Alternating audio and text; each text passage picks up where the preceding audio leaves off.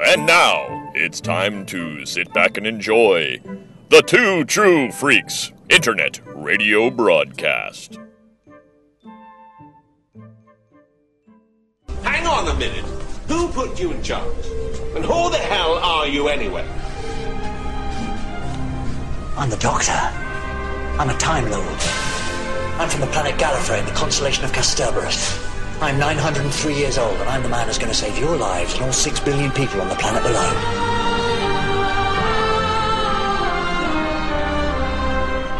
You got a problem with that? No. In that case, hello, Z.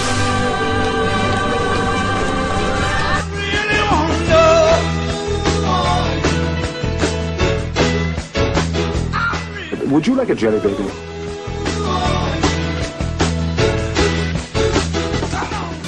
My Sarah Jane. Oh,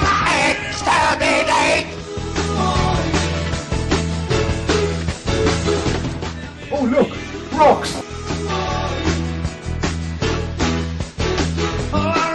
Wibbly wobbly, timey wimey. Oi, watch it, spaceman. Oi, watch it, Earth girl. I will teach you the folly of your words, Doctor! Smith, Dr. John Smith. This is Duggan. He's the detective who's been kind enough to catch me. You always were an optimist, weren't you? Thank you for the compliment. Hello. Mate in six moves, Master.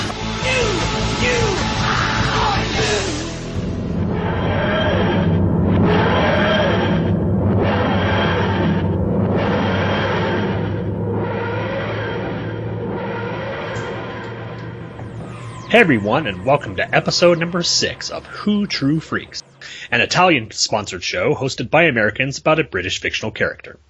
Just more proof that the Doctor can resolve differences between practically anyone. Hello again, my name's Shawn Engel, and this month our look at the in our look at the myriad different iterations of the man known only as the Doctor, we're going to bring you three, count them, three episodes from the man who redefined the character for the modern era. In 2004, after many years of wandering around without a television series, Doctor Who was ready to make a comeback to the small screen. After a failed attempt to get a new series with the 1996 Fox produced Doctor Who movie, showrunner Russell T Davies, as well as head of the BBC as well as head of BBC drama Julie Tranter, felt that a more mainstream actor needed to be selected to portray the title character. The first person who came to mind was Christopher Eccleston. This was a bold move, as finally Doctor Who had an actor who was far more recognizable in the role, and, as many would claim, far more photogenic. This, along with an increased budget for special effects and some of the best writing talents in the industry, led to a new era for the series, which revitalized the franchise and made it into one of the most popular shows not only in the UK, but for the first time popular as well in the United States. And today we're going to look at a trio of some of the best shows in Eccleston's season, including Dalek, The Empty Child, and The Doctor Dances. And when I say we, I'm not speaking simply of myself and the various voices that inhabit my mind. Hush now, I'm recording a show. I'm speaking of podcasting's elite crew of Whovians. First off, we've got our UK contingent, beginning with, in no particular order, Mr. Dave Walker of Flash Legacies. How's it going, Dave? Not too bad. How's things there? Obviously, it is very early in the morning, so that sucks. As well, and we also have the uh, well past his prime, but still willing to buy by foolish things such as the concept of aging, Mr. Andrew Leyland. I'm not past my prime, Engel. Oh, I am well. in my prime. And the almost in his prime, who just recently as well celebrated his big 30th birthday, Mr. Stephen Lacey. Hello, Stephen. Hello, lots of countries have a south. I don't even know what that means. Over here in the States, we have uh, my co-host over at the Vault of Startling Monster Horror Tales of Terror, Mr. Chris Hair Metal Hero Tyler. Hey, Chris. Fantastic. what accent was that? I have no idea. God, Too that was. Scottish. I'm I'm still kind of shit faced. So It was German. Fantastic. We also have the voice talent of the new Two True Freaks Internet Radio Network and co-host of Back to the Bins, and also starting up, I heard an Avengers podcast. Uh, what's that all about? Oh, uh, good morning. Uh, over at Back to the Bins, we're going to expand into covering some of the uh, whatever we whatever strikes our fancy in the Avengers. Okay, cool. That'll be interesting. Awesome. Mrs. Peel, Cathy Gale. Exactly. I, I expect an, uh, a riveting, interested uh, synopsis of D-Man. That'll be awesome. oh Um, yes, yes. uh, Mr. Bill Robinson, if I didn't mention. And uh, last but not least, uh, the lone female member of the Demonzicore family podcast, host of Hope of All Trades, and the person who's going to add the much needed bit of feminine balance to this to this sausage fest, Miss Hope Mullinax. Hey, Good Hope. morning. And I think we might even have an additional. Well, no, let me see. He's not on yet. No, he's not here. Well, we'll skip about that. He might be making a uh, little comeback here in a few minutes. Uh, we might have a special guest on just to say a few words before we get going. But as I've said, uh, we're going to go ahead and start out with our trio of episodes with the uh, coverage of Dalek. And the uh, first uh, person up is Mr. Andrew Leyland, who's going to be delivering the synopsis of that. So take it away, Andrew. Sorry, I was just having a coughing fit. Um, Dalek was written by Joe Ahearne and directed by Robert Shearman, originally aired on BBC One on the Whoa, whoa, 30th whoa, of April 2005. I'm going to stop What? you there. You got your director and writer mixed up. Dalek was written by Robert Shearman and directed by Joe Ahearne. It aired on BBC One on the 30th of April 2005. It was a bad week.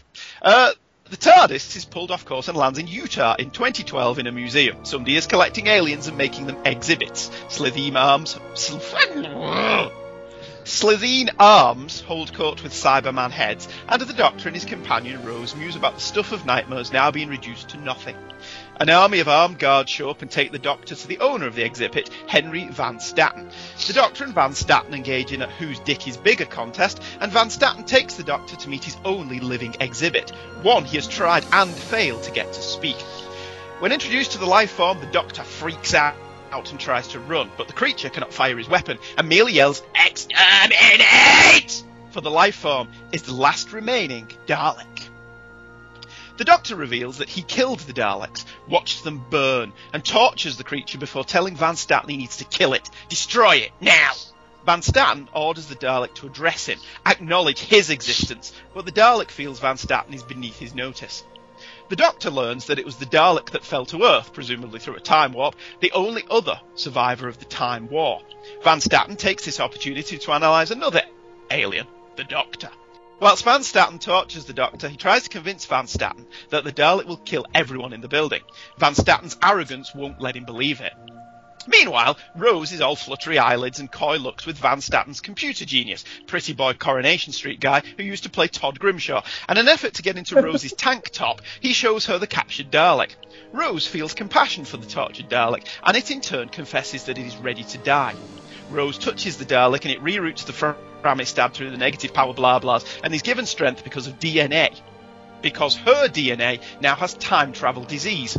Breaking free from its bonds, it kills the scientist, and the doctor convinces Van Statten to release him or they are all going to die. Escaping from its cell, the Dalek makes short work of Van Statten's army and manages to regenerate itself and download all information from Van Statten's computer before slaughtering the remaining members of the private army, because as part of downloading, it now knows who the Cardassians are. Van Statten. Van Statten proves his dickery. Van Statten proves his dickery by sacrificing the others in the building, including Rose and the Pretty Boy Coronation Street guy. Speaking of Rose and Pretty Boy Coronation Street guy, they think they can escape upstairs because no one was watching the show by the time Remembrance of the Daleks aired. The flying Dalek wipes out more personnel and declares he will speak only to the Doctor. The Doctor tries to convince it to kill itself, but the Dalek race needs to survive. If the Dalek escapes, the planet Earth is under threat, so the Doctor must seal the vault, trapping the Dalek in, but Rose is trapped also. Rose tells the Doctor he's not to blame, and she is exterminated. Or so the Doctor thinks. Unable to exterminate Rose due to contamination from her DNA, the Dalek demands the door be opened or Rose will be killed. The Doctor falls for this and lets Rose and the Dalek out. Pretty boy Coronation Street guy manages to flee and tells the Doctor that he has some weapons stashed just in case he ever needed to fight his way out. The Doctor scoffs at this and picks up a huge gun. Rose stops the Dalek from killing Van Statten, and they flee to the upper levels where the Dalek blasts out of the building. With the sun streaming in, the Dalek opens up the external body and basks in the morning light just as the Doctor bursts in and waves his weapon around. Rose won't let him kill the Dalek as the Doctor realizes he has become what he despises. Rose's DNA is causing the Dalek to mutate into something non-Dalek, and the Dalek causes Rose to order it to kill itself. It explodes in on itself and disappears. Van Statten is dispatched with, and the Doctor allows himself to finally mourn for his people and everything else that died in the Time War. Pretty boy Coronation Street boy rocks up and Rose wants him to come with them, and the Doctor reluctantly agrees as the TARDIS warps away. Good job. Excellent. We can all talk about the show now. So I I have a question. Go on, um, because I I only know New Who. I don't really know much in uh, Old Who. Was that the first time we've actually seen the inside of, of a Dalek and what it looked like? No. No. Okay, just making sure. Because that was one of my points, and I just wanted to double check on that one. Thanks. well, I'll start since nobody else is talking. Well, actually, I would, uh, for a second, I had myself muted.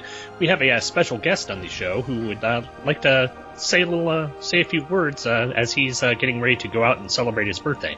Ladies and gentlemen, host of Better in the Dark and my good friend, Mr. Thomas DJ. Hey, Tom. Yeah, the, the, this bossy, uh, stringy-haired blonde girl in a Union Jack T-shirt showed up and said, "I gotta go with her soon." Oh, nice. It's really bossy. um. Hi guys. Hello, Tom. Hi, hi, Tom. Hello, Leyland. Hello, Happy happy birthday. birthday. Thank you. Thank you. We, we, um. we, we prepared a little song for you. hmm Are you ready? Oh. Yeah. Okay. Do you want to count us in? Yes. Count us, count us down. Three, two, one. Happy Domori birthday Gato, to Gato, you. Gato. Oh, Vienna! Oh, did that did that not work out as well as That damn midger. It, it didn't work out as well as it did in rehearsal, did it? No, it That was a freaking masterpiece. What are you talking about? Happy birthday, Tom. Thank you. Thank you. And uh, Dalek was actually a pretty good episode, and I have no problem with Christopher Eccleston as a as a, the Doctor. Although it took me a while to get used to him. Mm-hmm. Fuck Well, Rose you Tom. say that because he's basically my doctor. Because I didn't really start watching until New Who, so I enjoyed him. I wish we got more with him. Well, we all. I'm sure you guys are going to talk about why we didn't get more with him as you know you go on in this this episode. Um, but um, it, it took a while for me to warm to him. Although oddly enough, the the episode not this episode Dalek, which is a great episode, and it kind of they kind of needed to do that this episode to reestablish the fact that yeah, Daleks can be badasses because they were choo- shown as chumps for like the last couple of appearances in the classic uh, series. But um, my favorite moment is one that you're going to discuss in the second part of the next episode you're going to talk. Okay, cool. Well, I'll just just say everybody lives. see, uh, unfortunately, I know Tom that you've got things that you have to do, but I yes, appreciate yes, popping woman, I'm coming. Wow. Go, go satisfy your lady friend. I hope she slapped you He across just the said he face was for coming. calling It's her a all woman. over. It might be your birthday, but I hope she slapped you across the face for calling her a woman. Just Oh. saying. You better go make her a damn sandwich. Make her know nothing. It's my day, dang it. Well, are, are there any closing words that you'd like to say before you you have to go, Tom? Of course. Fuck Shag Matthews. Knew that. Yes! Well, Good night, everybody. Good night. It wouldn't Yeah, be a happy Who True Speaks podcast. Happy Happy, birthday, birthday, man. Tom. Happy Have so much birthday. fun. Get drunk Bye. and get nailed birthday. And this time. see you guys next month, alright? Okay, we'll see you around, Tom. Thanks All for right. dropping by. Thanks. Bye. So, Shawn, I have to wonder something. Shouldn't we talk about a little bit of news first? Because isn't this the first episode of Who True Freaks since the big Matt Smith news? Oh, since the uh, since the uh, depart his uh, announcement of his departure, yeah, we might as well go ahead and mention that. Uh, what what's everyone think about that? Uh, what do people not think about? news, and the internet can just calm the fuck down. yeah. Did, was it pretty much expected that he would be departing after after the season? See, I Yeah, heard he signed on through next season, so that's why I was sh- shocked by it. Hmm. On hmm. every chat show he's been on, and he's been on a lot since last year with the splitting of the series in two and then the Christmas specials, he's answered the question of how long are you staying with the same non-committal squirming and fidgeting and not making eye contact. And for an actor, he's an astonishingly bad liar. So for anyone who's watched any of his interviews over the past year, it wasn't a surprise that he was leaving. Okay. Well, I just doesn't it, it's just standard operating procedure. I don't think you're gonna have any doctors now do you know seven or eight years. Yeah, I don't think you're going to get another uh, Tom Baker staying on as long as he does. Yeah. Uh, it's disappointing because I was starting to warm to Matt Smith really well. So That's part of the overreaction. Is people go, oh, but nobody does a Tom Baker esque length. It's like, well, Tom Baker only was the only one who did that. Then you've got um, Jon Pertwee. Everyone else did three years, mm-hmm. except for uh, Baker too, obviously. Yeah, See, I'm I'm a little bit on the fence because I still haven't warmed up entirely to Clara, so I don't know how I'm gonna feel still having this half lukewarm companion with a new doctor because I still really like Smith. So I don't know. it's going to be okay because John Hurt's going to be the new Doctor. Oop, spoilers. Dun dun dun. If if that even goes on. But yeah, that, Oh, I I heard a spoiler about who he's supposed to be, and I'm kind of on the fence to it. well, Um, in the nicest way possible. It, it, keep that one inside your head. okay. Oh yeah, yeah. I'm not gonna uh, spoil it, but I mean it. It's a little weird in my brain, but I can see why they did it. Okay. Well, Okay. I'm I'm just going to look forward to seeing the episode about three days after it's been shown. Because Oh yeah, comic I'm gonna be at that weekend. convention, man. I'm gonna be at a convention during the 50th anniversary, and that's the one thing I'm really upset about. Are, I'm are considering going. over in the UK? Are they? Are you guys planning on going to see it in the theaters, or are you just going to watch for wait for it on on the television? No, because it's going to be in the theatres in 3D, and I am so lukewarm towards 3D. I couldn't give a shit about it, to be honest. So if it's going to be on the cinema in 3D, I'll wait till it's on telly. No problem. Well, I, I think it's. I don't think it's going to be in the cinema until it's been on the telly. Okay. I'd be very surprised because it, it, it would just be ridiculous for them to do that. Doctor Who's Home is on the television uh, first and foremost, and if they put it in cinemas a week before, that would just be stupid. I was thinking that they probably could have done a simulcast type thing where they're showing it in 3D at the same time they're showing everything else. They may do, yeah. You know, they They'll just certainly be stick doing up. that at the convention. That. Mm. Okay. Oh, okay, so this Dalek episode, Yes. Thank you for dragging That's us where back, we were. kicking and screaming, Andrew. um, Let's go talk about that. Christopher Eccleston, yes, and Billie Piper, who launched the show back in 05. The one thing we do want to say about Chris Eccleston is when the show was announced it was coming back in, God, was it late 03, early 2004? I don't remember. It was early October 2003. I know because I had to. I was banned from my university library for a week from joyously celebrating the announcement at the start of my term. Right, so it was announced that the show was coming back. Rather predictably, the newspapers were all full of Ken Dodd is going to play the Doctor. Alan Davies is going to play the Doctor. Eddie Izzard is going to play the Doctor. And there's nothing wrong with Izzard Oh. Davies. I think even I was going to be playing the Doctor at some point. Even you were going to be playing the Doctor. Primarily, they're known as comedic actors, which is what the show was looked at upon at that point. The announcement that Christopher Eccleston was going to play the Doctor was a masterstroke because it shut up every single tabloid newspaper in one fell stroke. Mhm. It was like, no, we're taking it seriously. We've cast a serious actor. Shut up. And then they undid all that by announcing Billie Piper was going to be cast as his companion. Yeah. Well, and I think that uh, I think that we'll see in the, the the later episodes that Eccleston can pull off some humor pretty well when it's written for him. But for this first episode, Dalek, he is really dark. I mean, I don't think I've Yeah. seen the Doctor this grim in a long time. I mean, he's he it, the the confrontation between the Doctor and the Dalek is just him screaming at him, him just violently asking why the Dalek is here. So this is a this is a vast difference than what we've seen in Doctors, and that to it's a it's an interesting way to sort of set up the character for the uh, for the new uh, iteration of the Doctor. I mean, you have to just keep in mind that, like, character-wise, he just came out of the Time War. I mean, this is still a very raw wound to him, and I, it, I don't think it's ever been said, but most of the speculation is he's the one that destroyed both races.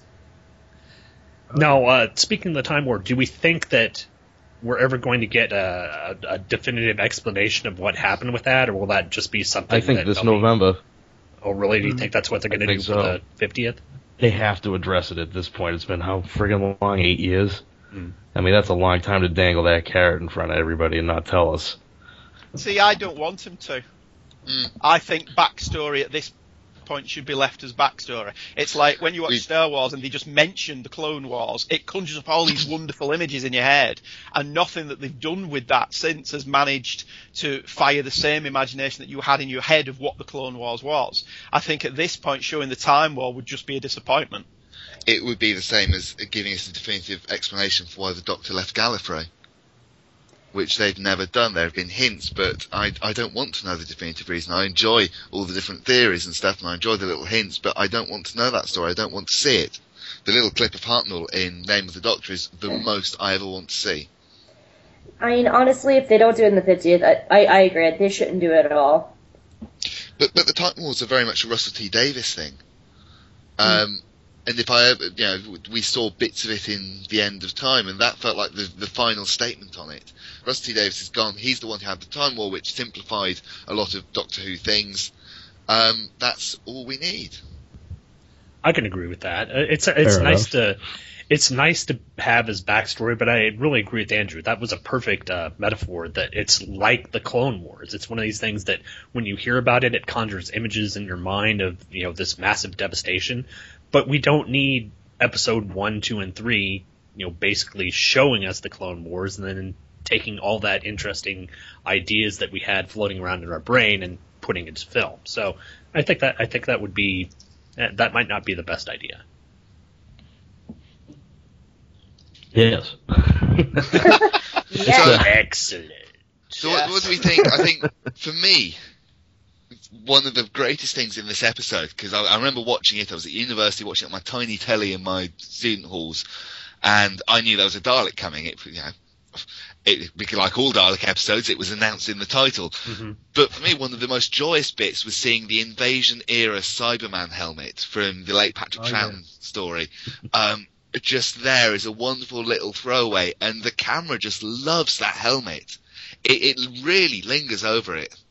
Mhm. And it was it, it looked it really looked beautiful. The idea of a of a person in America just collecting these alien artifacts works really well, especially when the uh, character sort of being situated in and around. Where was he? He was in Wyoming, or was he in New Utah. Mexico? Utah. Utah. He was in Utah. So, so you've got to imagine he's in the middle of this sort of Utah. I'm not saying it's a vast wasteland, but there's areas of it that are pretty much very isolated. So you could kind of get this area where people would be storing these weird artifacts, and you know you might have a sort of Area 51 vibe. So I, I enjoyed the fact that that was that that we had a sort of character who was a collector of these weird things that have fallen to Earth. I think there's any there's a- commentary there on Americans collecting Doctor Who stuff. Well, no. Uh, so he he was in Utah last year by by the story's date, and uh, that's right next to where the NSA now now keeps uh is probably keeping this podcast for us. Uh, you've got a quintessential Eccleston moment in his meeting with Van Statten when he's playing with the alien artifact that he doesn't understand. And the hmm. doctor takes it off him and plays with it and shows that it's a musical instrument. And he gives it back to him and Van Statten learns to play it and the doctor's suitably impressed. And then when he just discards it, Eccleston's face completely changes from Oh, being, being happy to being, I'm taking this guy down. Talk about actions being louder than words. I mean, I think that's the one thing that really summarized Van Statten the most. Is like Yeah, that his arrogance towards you knew all this exactly technology. who his character was from that moment on. Well, wait. I I thought he was Agent Clay from Hellboy. he, he definitely did not care uh, that he had these amazing things. It would to him they were just they were just items, and Yeah, he didn't I- know the. They were a paycheck and a power play. hmm It, it was it, and it is a kind of it is a kind of trope for Americans or the American people that you know we have all these neat things, we enjoy collecting stuff, but you know we may not know the significance or the ramifications of what these things are, and obviously didn't you know when he brought in a functioning Dalek to his little underground cave thing and started to torture it to death. So there you go. And then you've got the great scene where Van Statten introduces the Dalek to the Doctor. Mm-hmm. Metaltron. It's a great name. And that is it's such a '60s name. You can imagine because um, they did these uh, short comic strips in the 1960s in I want to say something like TV Action magazine, and they couldn't use the Daleks. You can just imagine them sitting around and go, "Okay, we can't use the Daleks. Uh, Metaltrons, they'll do." And that works. That works perfectly because that's when the Daleks showed up originally, anyway. Because he's been around for fifty years at this point. Um, There was another beautiful bit of acting, but not from Eccleston. when Eccleston freaks out when he sees it's the Dalek, the Dalek tries to fire his gun at him, and when it doesn't work, he lifts it up as if he's looking at it, you know, shaking it to go, why, why are you not looking? What's going on? Yeah, that's another thing that I was really surprised with. The and, and this is uh, a credit. Was Nick Briggs who was doing the voice of the Dalek? First time on television after doing them really impressively with Big Finish for a number of years. hmm He uh, supposedly there's a video somewhere online that he actually did the voice of the Dalek with the uh, sort of uh, distortion thing on uh, you know on camera, and that Eccleston was just completely freaked out the first It's time. um, there's an extra on the Series One DVD box set, which is uh, they've got camera in the read through of the script for the first time. There, there's several of these sessions, including the first episode. But so they do that where and Chris Eccleston goes in and Nicholas Briggs just starts ranting into the microphone. Freaks the shit out of quite a lot of people, including Chris Eccleston, who just didn't expect that. it's quite a wonderful moment of respect to, to this guy who's just screaming exterminate into a microphone. And, and it's not just him screaming exterminate. You can actually throughout his throughout the show, you can tell he is he is really acting the hell out of the fact uh, uh, uh, acting the hell out of being a Dalek. And it's not just the exterminate. You can tell that he is remorseful that he is the last remaining member of his race. Of course, Mm. that'll be wiped away here in a few. But uh, uh, Briggs puts forth uh, as good uh, a, a run as acting in the show as uh, Eccleston did, and they played off each other wonderfully. And the moment where uh, he tells the doctor after he's told him that he must destroy him and he has to kill him and he has to get rid of him, that he would make a good Dalek, Oh yeah. just just defined sort of defined both the Daleks for this uh, run and the Doctor and his sort of his sort of much darker attitude uh, than we've seen in previous uh, iterations. So uh, it, it's Nick Briggs really impressed me in this episode. It's a great way to bring back the Daleks as a character. I mean, this this is one of my favorite kinds of dial- uh, Daleks. Um, I was chatting with Shag when we were talking about Matt Smith's season, um, and we were talking about Asylum of the Daleks. And the best kind of Dalek to me is when they're either very human Daleks, because then they're super scary, or when they're like this and it's a perfect foil for the Doctor, to where you know, in these cases, the Doctor is more of a monster than the Dalek. I mean, these are my favorite kinds of Daleks. Um, when you say human Dalek, you don't mean the penis-faced Dalek, do you? No, no, I'm talking about how in Asylum of the Daleks, they were very human. It's one of my favorite scenes is when Amy Pond is seeing all the humans.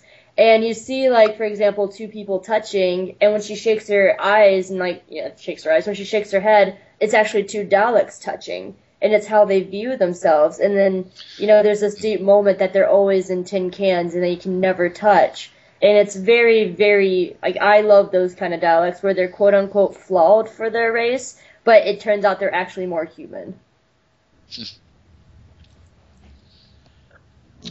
Yes. Yeah.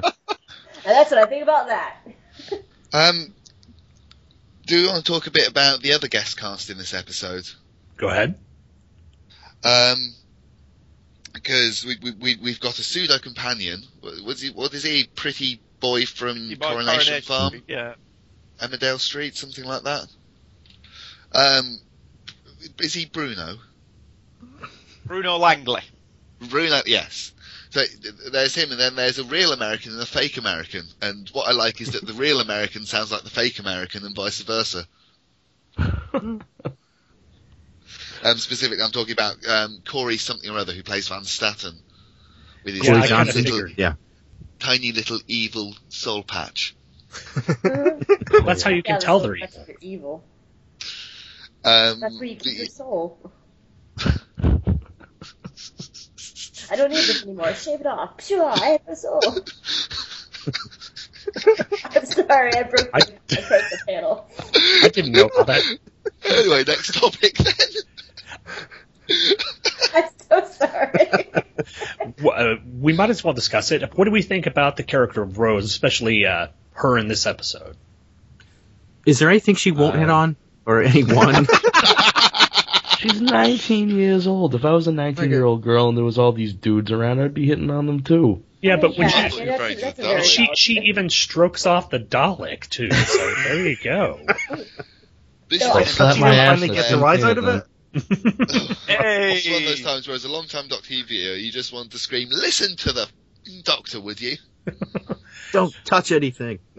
I If she know listened that- to him that- all the time, though, it would make for pretty boring TV, wouldn't it? No. Yeah, and, and that brings up a very important point for later on. I mean, because isn't that the reason it came back to life was this residual time energy on her body or something like that? Mm-hmm. Not How only did do we see that there? later on um, in uh, frickin' what, oh, what was it? The Cyberman and the Dalek one, but we also kind of sort of see it again with River Song.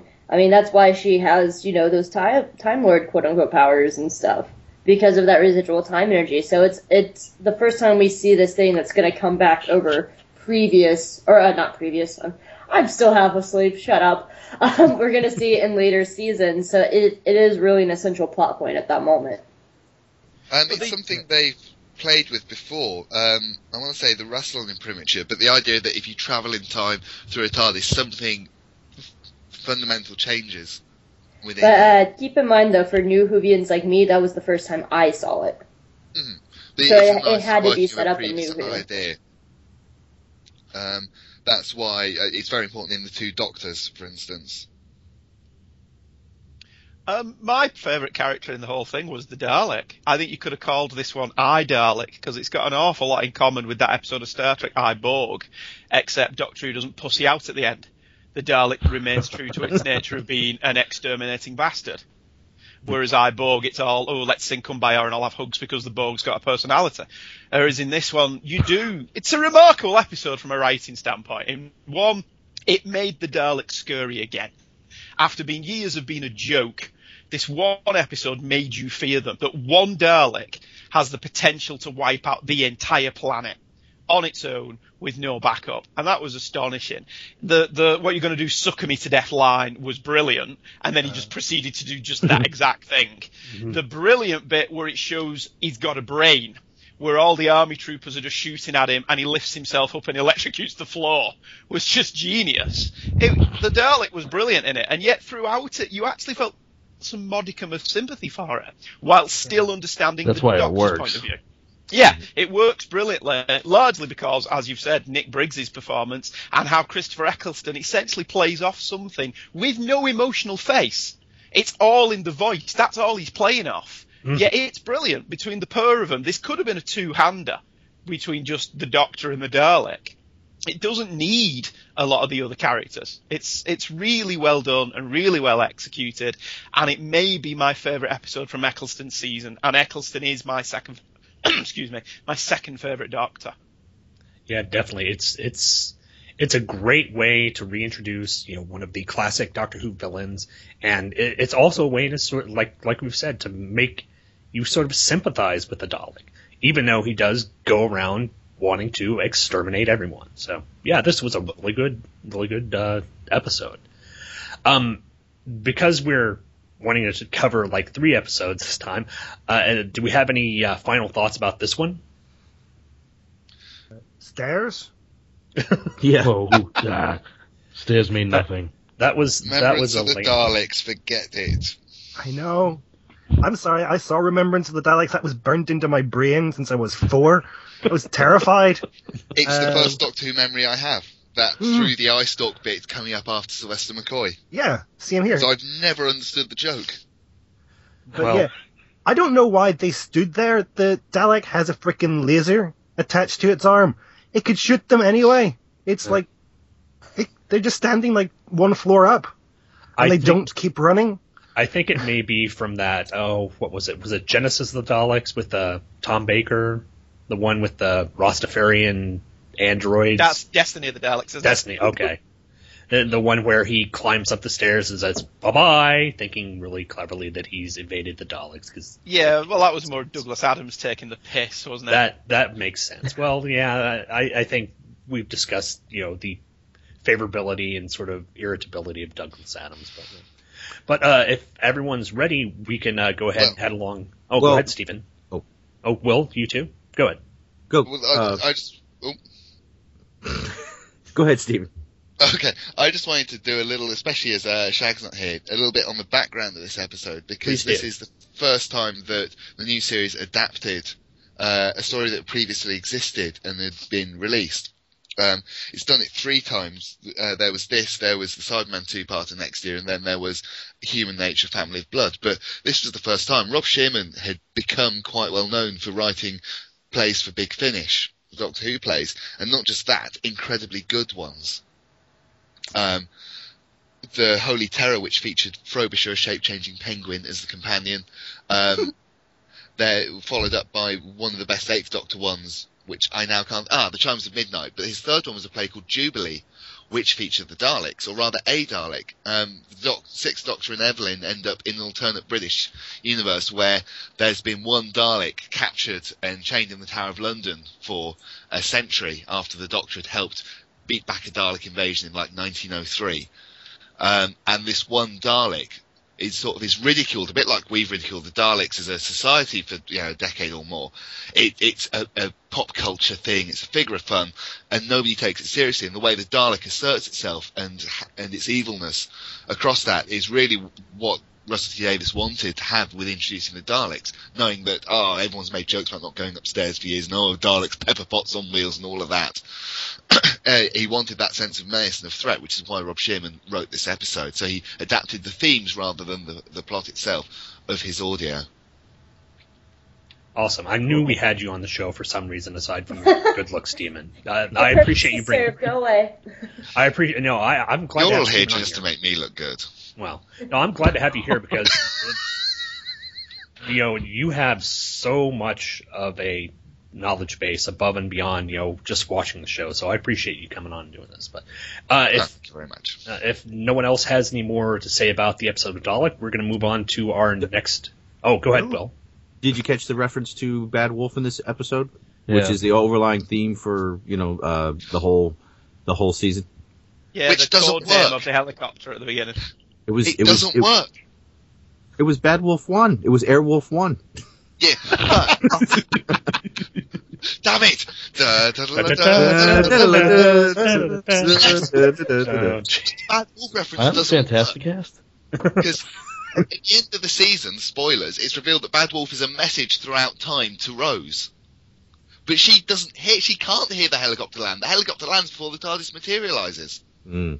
So it's the, it's, it's the worst, biggest No, it waste. doesn't. The helicopter lands after the opening credit sequence. The TARDIS mm. Oh, landed in okay. pre credits. But still, she's not the Rose helicopter. can't have heard it. Yeah, is she's the point you no way- make it. Yeah, there's no way that she could have heard that. So Unless she was in the room with the person who know they were that speaking like to. they were Well, planning on it's- oh, yeah. escaping. Okay, one at a time. Hope. I was just saying, like, maybe it's one of those things that, like, you know, it- the message was put there in hopes that she hear heard it because, you know, the doctor didn't always hear Rose's messages to him in season four. Even because she can put a message, but whether or not someone sees it is up to them or hears it. So well, but except that she's placing the message for herself. So I thought she may have been taken to a security room or something where she heard it over the radio. mm, I, But they that- did just that- get captured. I mean, the way that they put the Bad Wolf references, Russell Davies basically phoned the ball his writer and said, "Yeah, get some reference to Bad Wolf in there. Just put the words in," and that was it. Eh, maybe it was just for our benefit then. Little, Yeah. you know, throwing it out there. It's the one reference that really doesn't work. Um, but anyway, All right. Well, if we are ready, we'll move on to our second episode we're going to cover, and I've got the synopsis for this, and this one is The Empty Child. Uh, it was first broadcast on the 21st of May, 2005. It was the ninth episode of the new series. It was written by Steven Moffat. In fact, I think, was this his first writing credit for Doctor Who? second. Second, okay. Well, It's- it- yeah, the, the comic relief special is his first. Okay.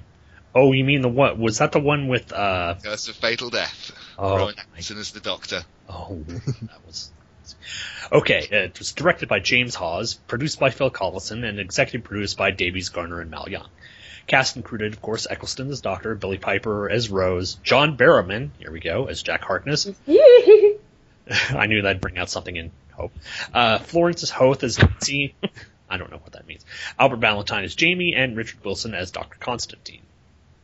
The story opens with the Doctor and Rose following a cylinder through time and space. Since the cylinder is mauve, the universal color for danger, the Doctor realizes that it's something he needs to take care of since it's headed toward, wait for it, the center of London, England. Oh god, no one saw that coming. Yeah, surprising. I guess not. The doctor lands the TARDIS, and he and Rose walk to a nearby restaurant to ask if the diners have seen anything recently that has fallen from the sky.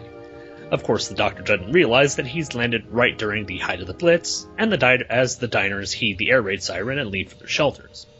Rose then sees a young boy calling for his mummy, but as she heads to the rooftop to try and find him, she gets tangled in the ropes of a barrage balloon and floats away. Stupid Rose. Searching for the doctor, or searching for Rose, the doctor heads back to the TARDIS, only to hear the phone box in the police box ringing. The doctor prepares to answer, but a young lady tells him not to. Ignoring the request, the doctor answers anyway, and he hears the same plea that Rose did a young boy calling for his mummy. Meanwhile, Rose is floating away over the skies of London when suddenly her grip gives out and she falls to her death. End of story. Hooray! Uh, Yay! no, wait, I'm sorry. Oh. That actually didn't happen. She was actually rep- rescued by Jack Harkness, roguish time agent who catches Rose in a tractor beam from his cloaked ship that's been sitting in front of Big Ben because when a television show is set in London, you are legally required to show Big Ben at least once. Jack heals Rose's burnt hands with some nanogenes that were present in the ship and hopes that she'll use her hands to grip onto another object that might be rope like. And making reference to his penis. We cut back. That's, I did not need an image of his penis in my head. I did, thanks for His that. penis is in your head? What? Uh-huh. My God. This has turned dark, hasn't it? We cut back to the doctor who has tracked the girl to her home, and she and other homeless children, were sitting down for a meal while the homeowners are inside their fallout shelters. Before the doctor can get any information for the girl, now revealed as Nancy, there's a knock at the door as a gas mask wearing child tries to enter, asking for his mummy. Nancy tells the kids and the doctor to leave because that isn't a child, and if it touches you, you will become as empty as he is. Cut back to Jack and Rose, who are discussing the mauve cylinder that crashed in between Jack trying to get into Rose's pants. Jack says that he'd be willing to sell the item to her for a price, and Rose takes his offer under some consideration, provided she run it by her partner. At the same time, the doctor meets Nancy on the street and asks her about the boy. She mentions the thing fell from the sky is somehow related to the boy and is now guarded by members of the RAF. She and the doctor set off for a hospital near the crash site where the doctor encounters Dr. Constantine, an army medic who's been treating patients who all have similar symptoms to the strange boy who's been chasing the doctor and Nancy. The doctor examines the comatose victims and see that, sees that all of them seem to have a gas mask fused to their face. Constantine explains that the cylinder crashed near a young boy, Nancy's brother, and that when anyone touched the boy, they turned into these unliving things. The doctor tries to get more information from Constantine, but a strange transformation happens to him and he succumbs to the same fate as the rest of the occupants of the hospital. Jack and Rose find the doctor at the hospital, and after an examination of the sleeping victims, Jack admits that he was trying to con the pair into buying the crashed cylinder, which we learn was from a medical ship, and that he knew a bomb would drop on it, destroying it before they could figure out what it was. We then cut back to Nancy, who has gone back to the house that she was dining, where she was dining in before, but as she was, as she's being stalked by the masked child. The boy. I need to write these notes better. The boy corners her in the house, asking her if she is. One last time. Bloody hell. Yes, I'm horrible at this. The boy corners her in the house, asking if she's her mummy. At the same time, all the sleeping patients at the hospital awaken as well, surrounding the doctor, Jack, and Rose, eerily chanting, Are you my mummy? And there we go, the uh, episode The Empty Child, which unfortunately I initially thought was The Unearthly Child, and that would have made for an odd uh, sort of uh, combination with this episode. So, what do we think of uh, The Empty Child? I love it. Fucking creepy. Yeah, this was also this was a really creepy vibe, especially at the end with the very zombie-like patients surrounding the doctor and Jack and Rose, and the kid just saying "Are you my mummy?" over and over again. You not being able to communicate with it. It's a I mean, really terrifying, almost Twilight Zone-esque sort of uh, feel. these They kind of had a lot of zombie things going on in the first season or so, because you've got the zombies in the second episode and the zombies at the start of the next season as well. So they, they kind of like zombies at this point. Sorry, No, I've killed things Nope. like a zombie. I, It, I uh, anytime you have a creepy kid, it just oh, Oh. man, creepy creepy kids drive me up the wall. The And only he other talks in thing, a sing song. Oh, in a, it, when you have a, a featureless cre- creepy kid, just ugh. yeah, it, and like honestly, gas masks are already very eerie and scary because of the connotation behind them. Mm-hmm. And add that to a child, and then add that to a really creepy like monkey doll. Because that that monkey doll is scary in Toy Story 3. It's gonna be super scary in Doctor Who. It's probably from Merlin's Shop of Mystical Wonder. oh dear God, why did you have to bring that into here? I was, the only other creepiest kid that I, I can think of is the one from uh, from Pet Sematary. Oh, yeah. now I'm gonna Ugh. play with you. Hey, but also thanks, also it being set uh, during the It was like- backdrop of the Blitz. Uh, you know, it makes sense that they would all be wearing ma- gas masks, but uh, the fact that the gas masks are now fused to their face, that's even more creepy that they can't take them off. It's a permanent fixture on them. So that just makes the whole aesthetic look of uh, these these weird, uh, for lack of a better word, zombies, uh, to make you really creeped out. Well, Yeah, the transformation of Dr. Constantine really Oh, freaked me out the first time I saw it. Even watching it Ah. a second time, that was disturbing. Yeah. and it was going to be more disturbing. They uh, they were they removed the sound of uh, his skull cracking, Oh dear God! Which was originally supposed to have been in and then was uh, taken out. I believe you can still see it on the DVD. Um, but yeah, Uh, I can't really Um, talk now because I've tried to talk like five times. Uh, Sorry. There are several points I like about this episode, and there is a reason why I wanted to do these two episodes because they're my two personal favorites. For one, we really get to see a chance of Steven Moffat, and it's kind of a preview of what we're going to see when he takes over for Doctor Who. But also, I just love Jack coming in because I I've talked about this before with Shag, but male companions often interest me more than female companions, and it's not just for their pretty faces and nice asses, but I think the relationship that a male companion brings to the doctor and to have that like kind of buddy and to have that friend is different than the whole Mary Sue-ish romance. Are they going to get together? Are they not going to get together? And Jack is a, just a great all-around character to me. He's one of my top probably five favorite companions. So I absolutely adore him in this episode too, because you within five minutes know exactly who Jack is and then he surprise you surprises you at the end and ends up not being a character and grows into this wonderfully strong companion and the strong character that we see at the end of this season comes back again in season four and all throughout Torchwood. I, I when I first watched this, I could not fucking stand him. Really? Couldn't stand him. I'm like, who's this fucking prick? Like, oh, he's so cool and he's got cool gizmos and stuff. I'm like, I really, I really did not like him at the start. Yeah, by the by the end of the that's the point, season, though. I, I loved him. And then Yeah, because oh, you know, like we have to see his lowest point before he grows as a character, and this is his lowest point because there's a few times in this two-parter that he leaves, and you're like, oh my god, he's abandoning them, shit. and, eh, and so to see him this sleazy and to see how he grows into being a noble character, because if you look at Jack now and then look at Jack and uh, the children. Oh, that Torchwood episode. It's the five Yeah, thing. Children of Earth. Children of Earth. Yeah, when he when uh spoiler alert, is that okay? Anyone? Yeah, ahead. go for it. Yep. When he loses Ianto, like that those are two totally different characters. And I you have to see him as a sleazeball before he can turn into that noble hero. No, I, I I definitely get you, but it was like on first impression, I was like, I really don't like this guy. Well, and I'm wondering, I- Like you said, go ahead, Stephen. I never had a first impression. Um, I genuinely don't know why, but I never watched this on its original transmission. I, which is weird because I have very distinct memories of watching the previous episode, Father's Day. Because it was my last Friday at uni- uh, last Saturday at university. It was uh, five of us crammed in my room watching it before we then went to our leavers party. But I don't recall why I didn't watch it. So my first experience of Jack was Boomtown. Um, but he, when I finally saw this on DVD, like a year later, it was phenomenal, and I really understood and liked Jack more with the, the proper introduction we get in this episode, especially a scene that's going to occur in the next episode. So I won't mention it now.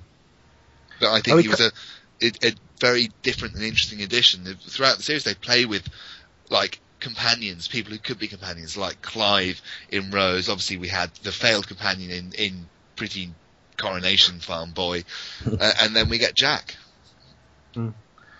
Are we counting this as his first appearance or his second appearance after season three or four happened? Because we had the face of Boe in the second season, or the second episode.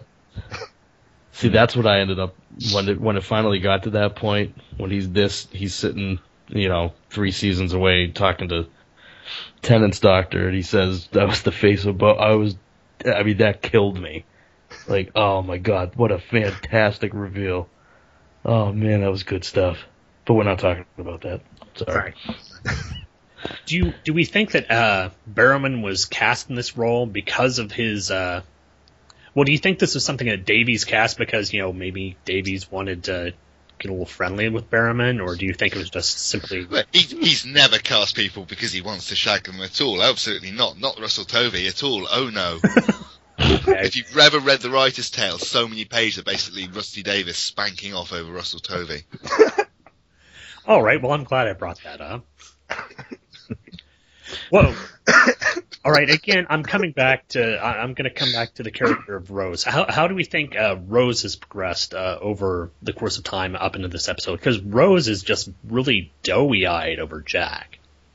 How I mean, you guys were just talking about how you know R- Rose flirts with everything. I mean, this is a good foil showing how Jack flirts with her, and I, I think it's a really nice essential thing that sets up and uh, in the future episodes her relationship with the Doctor.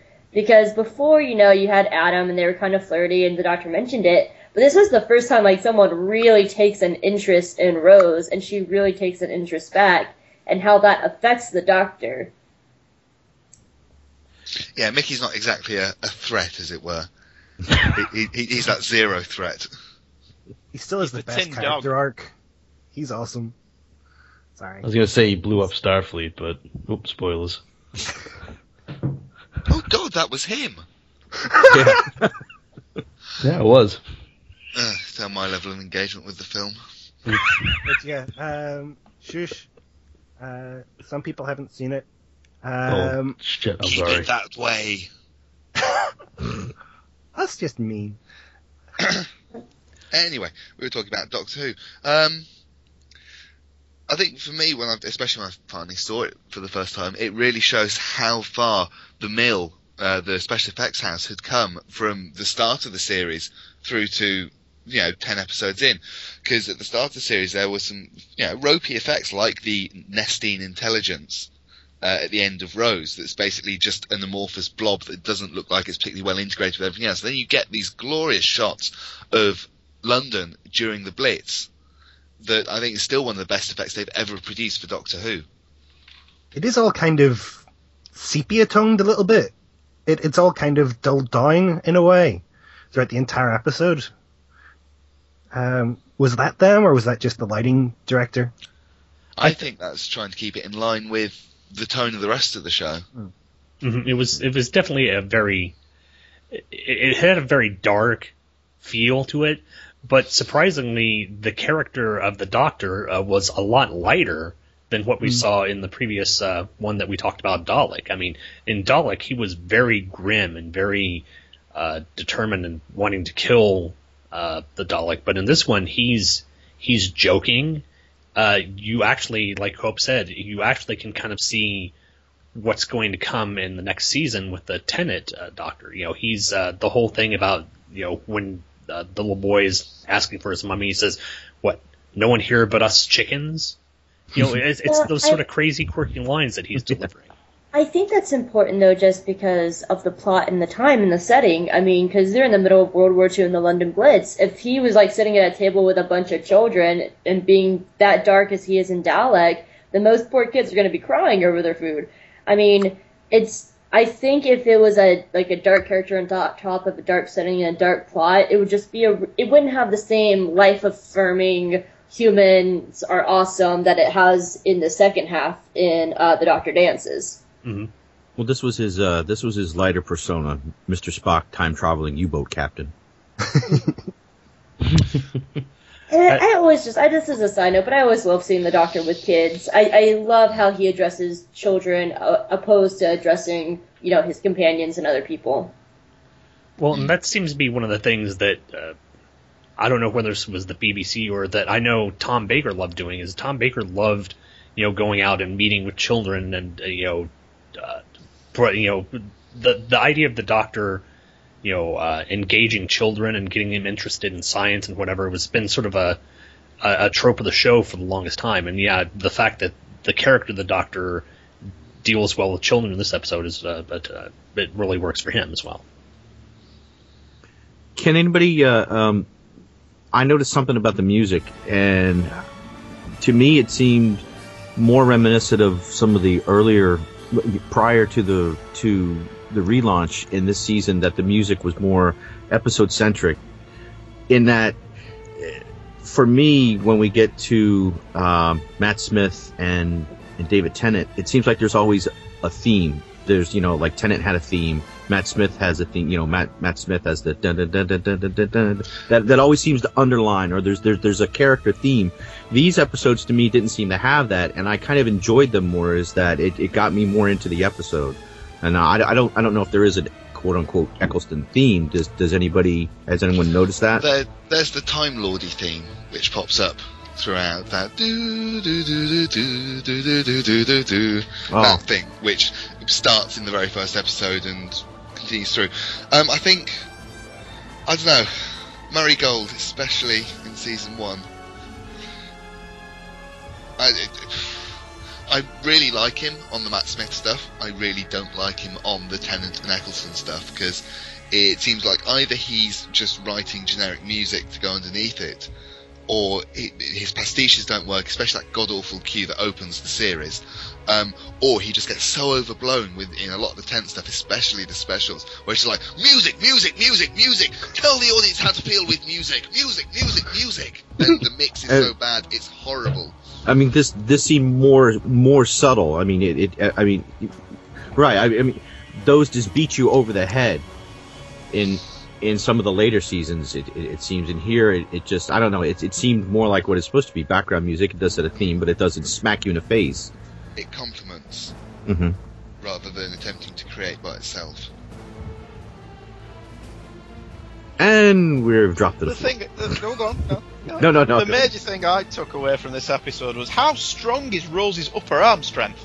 Oh yeah. Because it's it's not just the carried away on the, the, the Zeppelin thing, it's how she's holding herself. If you've ever climbed a rope, how she's holding herself for the, the duration of this where she's just clinging for dear life, that's not possible unless Rose is the Incredible Hulk.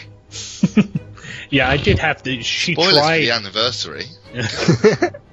She did try uh, on occasion to wrap her leg around so she could kind of rest herself on her leg, but she was holding it with her upper arms the entire time, and uh, yeah, it, it did make sense that she'd have rope burns, which uh, led to the and then she still chains.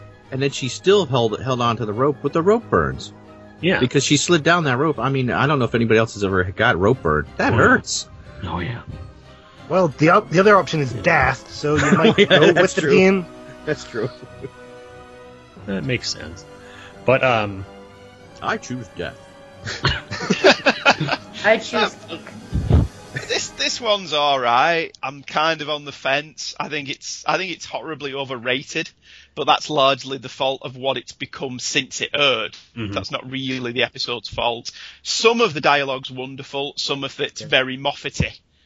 I Um, love the grandfather line from Dr. Constantine and Christopher Eccleston going, Yes, I know the feeling. Since he's Yeah. basically killed ev- everyone in his family, and I don't know if we know anything else about what happened with Susan since then. I assume she's dead too. Oh, she was killed off in the big finish. Audience. Oh. Oh. It was it was a Spoiler. bad day bad day for the Doctor. Lost his grand grandchild, his great grandchild, and his companion. Ooh. But Graeme Garden played the monk, so hey ho. Again, Everyone else is going, who the fuck's Graeme Garden? yeah, the, the again, people across the pond will not get that reference. Sorry, Stephen. Um, well, speaking of which, did anyone else notice Victor Meldrew? Yep. I'm presuming Dave and Stephen will have noticed Victor Meldrew. Okay, fill us in. Uh, the guy who plays Dr. Constantine is very famous over here for playing Victor Meldrew in One Foot in the Grave, the archetypical grumpy old man, get off my lawn! Was he in guy. Coronation Street as well? No, I don't think he's been in Coronation Street, to be honest with you. Was he in Harry. Potter? No, oh, Okay. no, he wasn't in Harry Potter. Okay, well that's see then uh, that's why we don't know him. He's Yeah, not in Harry this the- Potter, Doctor Who. We don't know who he is. He, he was in this thing, um, you might have heard of it, Doctor Who. Oh, okay. This was the first place I'd seen him since I'd seen him as Victor Meldrew, I think. Um, so it was a kind of a big change since he seems to have feelings now, just a little. And I Um, killed things again. It was. it, it's that kind of thing where you show how serious something is by getting uh, a big name actor in, have them effectively die to it. Oh, if you've seen Merlin, he's Gaius in that. Okay. Oh yeah. Oh, okay. Um, but with But that was after? Hair. Yes, that was after. But yeah, it, it, he turns up, lends a bit of gravitas and weight to it, then suffers a horrible fate, um, and is never heard from again. Or is he? We don't know until we watch the next episode. Yeah, we'll have to see. So uh, that was uh, Segway School paying off. Uh, thank you, Stephen. We'll go ahead and move on to our next episode, which Oh, is. okay. Oh, do you have anything else, Hope? Oh, I just had uh, one more point about Jack's character, but it's not important. Go. Well, we can co- we can cover that in uh, the next episode, which also deals with Jack. It's uh, the Doctor dances. So yeah, but and- it, it was a it was just a point in this episode. It's, it was like Well, no. it was the weak point for me in this episode. let us know what is it. Uh, to me, the weakest point in this, and it has a lot to do with Jack's character and what we see from Jack in the later seasons, is I feel like he gives up the fact that it's a con too fast. Um, it was really crammed in there, and it always surprises me, especially going back and watching this episode, how fast that he admits it's a con. Um, but a lot of that I think is just for time and writing, because it's literally one of the last things that happens in the episode. Is you feel, realize that. I feel like it probably would have worked better in the second episode, and they discovered that as they were going along. Well, I think once he was introduced to the Doctor and kind of worked out they weren't time agents, you know, they kind of did have to get rid of it quickly, but I can see your point. It, it just doesn't feel very Jack-esque. It really Mm. pushes that coward fact that he's like, oh, I could get him really in trouble. Let's bail out now. Well, it's the introdu- uh, the introduction of the character, so we're not really. He hasn't really been. I hate to say the word nailed down yet because that sounds dirty, but uh, they haven't really defined the character as of yet. So letting him be sort of a s- cower, a cowardly character, you know, uh, eventually leads to. Uh, when, when he eventually leads to this more heroic character, you know, you're able to overlook that as being sort of an initial flaw in the character. Uh, but like in the in the workings of a narrative, though, it just felt like really forced and fast for him to show all his cards that early on, because like that was his only card in this entire thing. After that, he could have been like, "Well, peace out, guys," and then teleported out and gotten the freaking hell out of there. He still doesn't really know these people and who they are, so I, I just feel like it was something that was so rushed for this episode. Hmm, true. Well, if if uh, we're good on this one, uh, I think uh, Hope actually has the synopsis for our next episode, the Doctor Dances. So if you're ready for it, Hope, go ahead and take it away. Okay, this is my first time ever writing a synopsis, and I literally wrote this like seven hours ago. So here I go. The Doctor Dances is the 10th episode of the first series. It was first broadcast on May 28, 2005. The episode was written by my personal favorite writer, Steven Moffat, and directed by James Hawes. Picking up where we left off in The Empty Child, the Doctor, Rose, and Jack panic being cornered by the gas mask zombies. Go to your room, cries the Doctor with the authority of any parent. A tense moment passes as the zombies retreat to their beds while Jamie leaves Nancy in the fat people's homes. The Doctor rejoices that it worked because it would have been terrible last words. Cue the credits. The doctor, uh, the doctor questions Jack about the workings of his con. Jack's Jack, Captain Jack, beautiful ass Harkness, says he finds space junks and promotes it as valuable. He places it to be destroyed in a volatile area like Pompeii. This time happens to be the London Blitz. Not realizing his mistake, the doctor spats back that it's Volcano Day, just as uh, the all clear sirens blare over the dark and burning city. The doctor leads Rose and Jack to the room uh, to the room of the first gas mask gas mask zombie victims. Blah. Ah. Amidst the broken glass and reels of audio recording, a child's scribbles line the walls. The eerie voice of Jamie plays as the doctor and Rose realize they've heard the voice before. Jamie doesn't realize how powerful he is, but will grow stronger.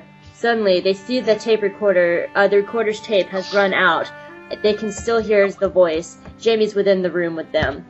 In a banana switcheroo, the doctor swipes Jack's sonic blaster and they escape through the hole in the wall. But the trio quickly realizes they're surrounded by gas mask zombies as they crowd the hallway. Rose snatches back the blasters and sonics their way through the floor to the story story below. I have to mute you guys; it's so distracting. sorry. Uh, the no, it's just the. Uh, I'm sorry. Sorry. Uh, the uh, da, landing in another ward, the mask of uh, they, the mask of the living dead. They drive. Landing in another ward of mass living dead, they drive dive into a storage room to find themselves trapped. The doctor banters with Jack, who suddenly teleports out, leaving Rose and the Time Lord for themselves. Nancy returns to her Oliver Twist-esque lot and explains that she's going to the bomb site. The empty child always goes after her first, and that's why he's always coming. With that, she leaves. The Doctor and Rose receive a sudden transmission from Jack, who hasn't abandoned them completely. It will take time to rescue them, but uh, but Jamie is looking for them. Jack plays music to make our heroes harder to track. In the scene that sets up Doctor and Rose's relationship for the rest of the series, Rose asks the Doctor to dance with her as they wait for Jack. The doctor, who would much rather focus on saving their lives, flusters the most you'll ever see from Eccleston's doctor. Just as they're dancing, Jack teleports them to the ship. The doctor uses the Chula ship's nanogenes to heal a small room in a bit of foreshadowing of what's to come. On the ground, Nancy has snuck into the bomb site. She quickly, she's quickly found by soldiers and handcuffed to a table with a nauseated soldier. He has already has the same cut on his hand that Jamie bears. Nancy begins to, to beg, begs to be Nancy begs to be released as he transforms before her. Our heroes arrive in a flare of Murray Gold's battle music. Jack recognizes the guard and knows that he's the right type to distract him, but the guard's the guard is already transforming into a gas mask zombie. Air sirens moan and the virus is now airborne. Between the coming bomb and the sickness, nothing is protecting them anymore, except a lullaby drifting through the yard. Nancy sings to the changed soldiers that the, as while the doctor releases her. Jack tries to open the Chula ambulance and fails, setting off the alarm. The gas mask zombies awaken to defend the fallen cylinder and infiltrate the railway yard. The doctor realizes that the Chula ambulance wasn't empty. It held the nanogenes that had never seen a human before. When they met the dead Jamie wearing a ma- gas mask, they brought him back to life, assuming that's how humans were supposed to look. And now they were infecting the world. Jack teleports to his ship, Volcano Day a bit too close for his comfort. A distraught Nancy claims it's all her fault. The doctor realizes that she wasn't Jamie's sister, but his mother. Jamie breaks through the gate asking for his mummy, leaving the future of the human race in the hands of a single teenage mother. She embraces Jamie and activating the nanogenes. As they study her, the doctor pleads they'll figure out that Nancy is the real human, saying, Come on, give me a day like this, give me this one. He yanks off the mask, revealing that an alive and well Jamie completely cured of the virus. But as the bomb squills from the sky, Jack's ship zips from hiding, catching it in the air with his tractor beam. And the best well placed penis metaphor, Jack is straddling the bomb, saying it's already commenced in detonation. He agrees to get rid of uh, to get rid of it for them and says his goodbye. The doctor reprograms the nanogenes to cure the rest of the zombie horde. He joyfully hollers at one of my personal favorite lines from New Who Everyone lives, Rose. Just this once. Everyone lives. Celebrating their victory, Rose and the Doctor heads back to the TARDIS, but Rose asks how Jack, Jack will escape the bomb. Jack resigns himself to his demise, having no way to escape the bomb now landing on his ship. With one, with a kotso in one hand and a provocative tale flowing from his lips, he settles in to wait his doom. Music filters in, and Jack realizes the TARDIS is parked from the back of the ship. He joins the dancing Doctor and Rose, but never gets a chance to cut him in himself, though Captain Jack becomes the newest companion on the TARDIS. The end. Oh my god, that was so freaking long. That's what she sorry. You kind of wonder uh, with the uh, with Jack Henry on the TARDIS and wanting to dance whether he uh, actually wanted to dance with uh, Rose or the Doctor. So eh, Doesn't matter. could have been Don't both. care. Anything willing. This was this is a really good uh, two part episode, and uh, yeah, I, I I don't know what to say. Anyone else? Go ahead, please. This Uh, is I'm actually sorry- the point w- during my first watch through where I, I stopped watching for like four months just because I was like getting kind of bored. then I had to actually come back to it, and uh, I'm glad I did. This was sort of my, my breaking point initially, but uh, I am glad I came back to it. I mean, like I said uh, in the last one, this is my favorite of probably all the Eccleston episodes. Usually, when I sit down to watch an Eccleston episode, I watch these two. Because, I mean, this season is riddled with some weak storylines. Like, I absolutely despise the Slitheen. I want to throw them off the building, and that's why it always hurts me that after these really great episodes, we have another Slitheen episode. Mm-hmm.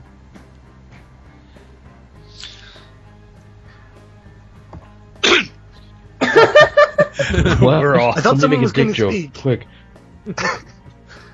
And call me Mr. Gilly Gilly Awesome Feathercats Nellenbergen by the Sea. Thankfully, no one has to know anything about the Skype conversation that we were typing in while hope so Yes, lovingly. Sam. I'm Mr. Big. They're very big. They're very big letters. this is going to be great for the listeners. Uh, I Anyway, think it's uh, if we keep it that way. Yeah, Go, I, Bill, go.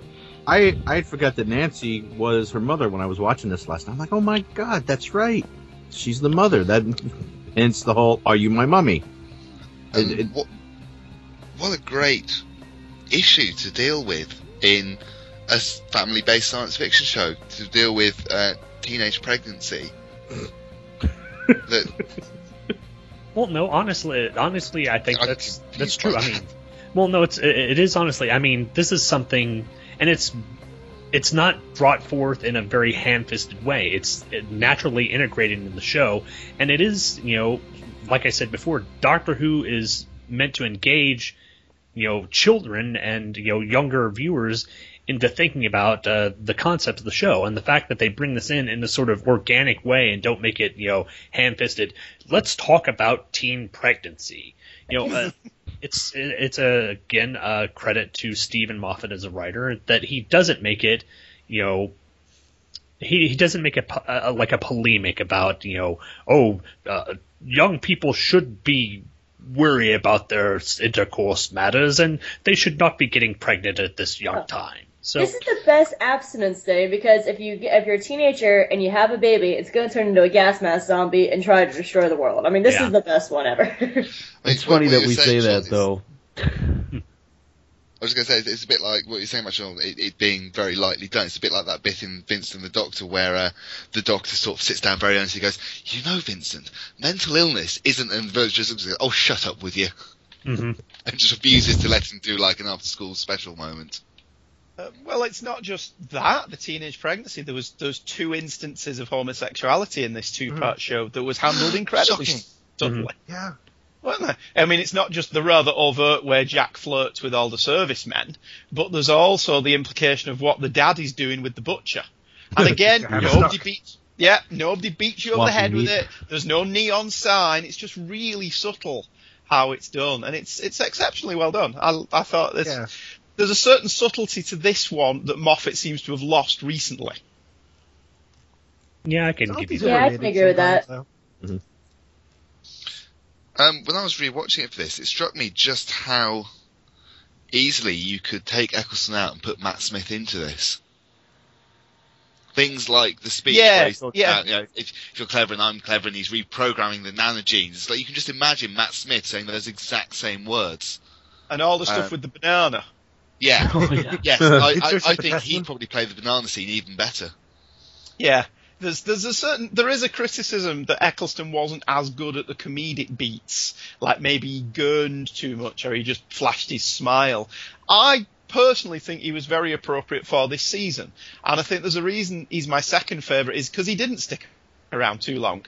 I don't think Eccleston could have pulled off the lightness that Matt Smith pulls off. But the whole point of this entire series is he's not a light doctor. He is very dark. He is very moody, and he was perfectly played by Eccleston for this one year. And I think there's something to be said for going in, doing what you're doing, and getting the hell out of Dodge before it can become old. Because there are a lot of people who think Tennant stayed too long. And now we've got the flip side with has Smith not stayed long enough? But with Eccleston, it's, he did one perfect season. Yes, there are flaws within that season. There are stories that aren't as good as the others, but he is perfect for that entire 13 episode run. He came in, he brought the show back. He showed that they were taking it seriously. He played it for all it's worth, and then he said, "Right, I've done my bit. I'm getting the hell out of here." And I think there's something to be said for that. I I, I, I have Yeah. to agree with you. Um, I think if he had one more season, I would have loved to see how he would grow with the Doctor because there's a very huge difference between Rose and the season finale of this episode that completely slips my brain at the moment. Um, I, I think Christopher Eccleston's Doctor is very funny and very great when he's lighthearted, and I would love to see him develop into at least a second season to watch him grow as a character because I mean he really is a, a fun actor when he wants to be and tries to be, and that's one reason why I love this episode, this this two parter so much. Is it's probably one of the lightest times we see the Doctor, and he in a lot. I think a lot of that is how he bounces off Jack and Rose as well in this. Okay, I'll shut up now. I agree. No, no, I, no, I, no, no. we I, I I like him a hell of a lot too. Um, it, it, it's just it. I, I love the fact that it, he's kind of dark at the beginning. I mean, you you really have nowhere to go if it's if you're reintroducing it and it's going to be all whimsy from the get go. I think you got to let people know that this is a guy that's seen a lot of shit and he's having a tough time at the moment dealing with it until Rose comes into his life and takes him on that that journey for those 13 episodes. So you won't get any Well, argument and- from and me, Andrew. And at the end of it, it completes the metaphor that Rose makes him a changed man. Literally. Literally. Yeah. But he's also he's also so important because it always makes me mad when I hear people skip Eccleston. You wouldn't have Tennant being who he is with Tennant if not for Eccleston. And then same I- thing later on with Matt Smith. They really these three doctors have really built well on each other, with except for a, a tiny criticism I have with Matt Smith, but it's okay. But I think going from the war torn soldier to the healed funny guy who's kind of, you know, got in a relationship, he's starting to turn around, he gets on his feet, and then he loses pretty much everyone between Donna and Rose. He gets destroyed, destroyed again to this loner where he has to rebuild himself with Amy. I mean, I think these three doctors really build well in, on each other. I would argue you don't have the success of the show without Eccleston. It's mm-hmm. it's it's very difficult to oh sorry, it's very easy to underestimate just how important his casting was. Like I say, it shut the tabloids up. One fell swoop, this is who the doctor is. And suddenly they had nothing to make jokes about. Because it's like, oh, they've cast him. Well, we can't make jokes about Ken Dodd being the doctor anymore, can we? Because they've cast a proper actor. And he brought a gravitas to it that it wouldn't have had had they cast anyone of lesser stature. Tennant couldn't have come in and done this from the beginning as Eccleston did. Matt Smith certainly couldn't. They built on what he did. And it does irk me when people just kind of they gloss over what Eccleston did because he was incredibly important to its success. The show was remarkably popular out the gate. It didn't just become successful when David Tennant started doing it, and Eccleston did that. And the fact that he's not coming back to the 50th, I personally am grateful. I think it's the best thing he could have done. He's got this little perfect body of work. He said everything he had to say. He moved on.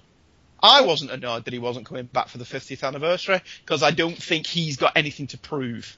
I I am. That really upsets me. Oh. I because for for a new Whovian like me, this is my first big anniversary. I've never had one. I mean, this is my big one, and I because I never had the five doctors, the three doctors, or any of those. So I wanted my three doctors got together the same way everybody had their five doctors, you know. And so for me, it was really hurtful almost because for us new Whovians, this is our first big one. Well, since you since you mentioned and we kind of hinted at the 50th, has there been any any more talk about what or who's going to be able to make it for the 50th? I know I'm Jack staying is away back. from everything. Okay. I don't want to know. I Yeah. want to sit down and I- watch it on the day knowing nothing. Yeah, Literally, what was just said. That's the first I've heard of it, and I just I want to watch it, and I want it to be that. I'm glad I've heard it said that they're doing a lot of filming indoors, which means they're able to keep a lot of secrets, and I want it to stay that way. Yeah, I feel the same way. I just bring it on, whatever it is. Let me enjoy it, even though I got to wait six months. Yeah. Well, There's with the- more than enough podcasts that will speculate and go over every single bit of rumor and news about it. Well, and the thing with the uh, with Moffat running the show, I don't think we're going to have to worry about you know it turning out to be something that we're not going to enjoy. Uh, pretty much everything Moffat has done uh, throughout the series has been just uh, really amazing writing wise. So The Doctor, the Widow, and the Wardrobe. okay, Uh, granted, uh, Everyone has an off day. yeah, you can't bat one thousand all the time. So uh, Actually, Um, can we talk about Moffat's writing in this episode and how it now reflects with Matt Smith? Because I mean, this is really a good indication of every time. Because I think it was Andrew saying that everything is done subtly in this episode that doesn't play off in Matt Smith's. Was that you, Andrew? Yeah, it's it's not that it doesn't play off in Matt Smith. I think Moffat was more subtle in this episode than he has been in some of his more recent episodes. You have to keep in mind when Moffat's only writing, you know, a couple episodes a season through uh, Russell T. Davies era, and he's then he's pretty much has a hand in every episode in Smith's. It's harder to be subtle when you're there all the time. Yeah, oh, yeah, I'm not disputing that he's probably much harder worked now than he was back then. But I mean, I I think this is a great indication of like what we get in Matt Smith's, and I. I, I personally love Moffat. He's my favorite Doctor Who writer, but granted, my first two episodes of Doctor Who that I ever watched was Girl in the Fireplace and then Blink. So I'm in the show because of Moffat. And it was always kind of like, whenever I watched Russell T Davies episodes, I was like, why is this not the same as those other two? One of these things are not like the other. So I just, I really enjoy kind of the more human side in the midst of this big world of Doctor Who when it comes to Moffat's writing, no matter how creepy his fucking is. I'm gonna stop talking because I always try to. No, no, No. it's I alright. think- problem. I think Did we catch the Bad Wolf reference? Yep. the When he's pulling a penis. Doctor Strangelove. Oh, penis. Mm-hmm. Yeah, I, I like the like Dave just said. I like the Doctor Strangelove nod. The Doctor Strangelove nod. I thought that was quite good. oh, you're talking about the bomb. I thought you were talking about Jack's penis. I'm sorry. I would No. never talk so. about Jack's penis. The bomb is his penis. He's the Yes, bomb. he calls it. He calls it Bad Wolf. This is Bad Wolf. Oh god. See, you can only fit seven letters. Too early that. for this shit. Mr. Gilly Gilly off to the cats down the bogle by the sea. I'll remind you. Um, there, there are three scenes in this episode that really stand out for me as excellent pieces of writing, and in one case, an excellent piece of oh shit. Uh, so I'll start with the oh shit moment, and that's the scene with the typewriter. Uh, and the oh shit moment Yeah. came because the episode was running short and Steven Moffat needed, they could see it was going to be short, they needed to write a scene. And Steven Moffat wasn't allowed anything. He basically had the actress Florence Hoath, uh, some kids, and that was it. And he said, well, can I have this? No. Okay. Can I have this? No. And eventually he managed to negotiate a typewriter. and which is why that scene's in there. And even though it's filler, Yeah. it's great. It really ratchets up the tension. Um, the second one is the Doctor and Rose in the storage cupboard dancing, or or sort of talking about dancing. Sorry. Didn't look like talking. Didn't feel like dancing. Anyway, Isn't I really, just a metaphor for sex anyway? yep, absolutely. Well, basically, the episode is the Doctor fucks. Uh, that would So be a many- title. So many species, so little time. But do so little time? He's a Time Lord. No, that's what Uh, they say about Jack. But but the the one that really just it ticks my boxes and makes me very happy is Jack getting ready to die. And he's in his ship and he's getting his martini and everything and he's sort of being brave in the face of it. And then he the sort of the TARDIS has just very silently materialized, latched onto his ship, and I just love that bit. Uh, they go and they save him. I love And the just bit the about way the that's executioners. Sorry? I love the bit about the executioners. Oh yeah. Just that one scene. they kept in touch. Oh yes. Lovely couple. I, They might have been think- uh, tall, short, fat, thin, gay Anglican bishops, soldiers. I mean, I, I think you mentioned probably one of the most important scenes, which is the one in the cupboard, because that sets up the Doctor's relationship with Rose for the rest of her run, as well as, like, it's the beginning of how, you know, he reacts to Martha because of Rose, and Donna because of Rose, and Amy because of Rose. I mean, that is probably to me the beginning scene where it's really him and Rose starting to have that relationship that will, you know, run through the rest of New Who. Okay, but then it's creepy because he gives her a bicycle when she's age 12. Eh. There's I no mean, Santa but- Claus, but- really? No, no, like bike? seriously, be serious though. It's it's probably one of the biggest scenes that's setting up in the rest of New Who. It really is. hmm It sets up their entire relationship that affects it, like the rest of the show. Am I the only one that sees this? No, it's definitely there, and, and they were definitely trying to do that and and, and make it a romance. I mean, to take and I'm and I'm sure for a lot of older Who fans, that was a your mileage may vary aspect of it.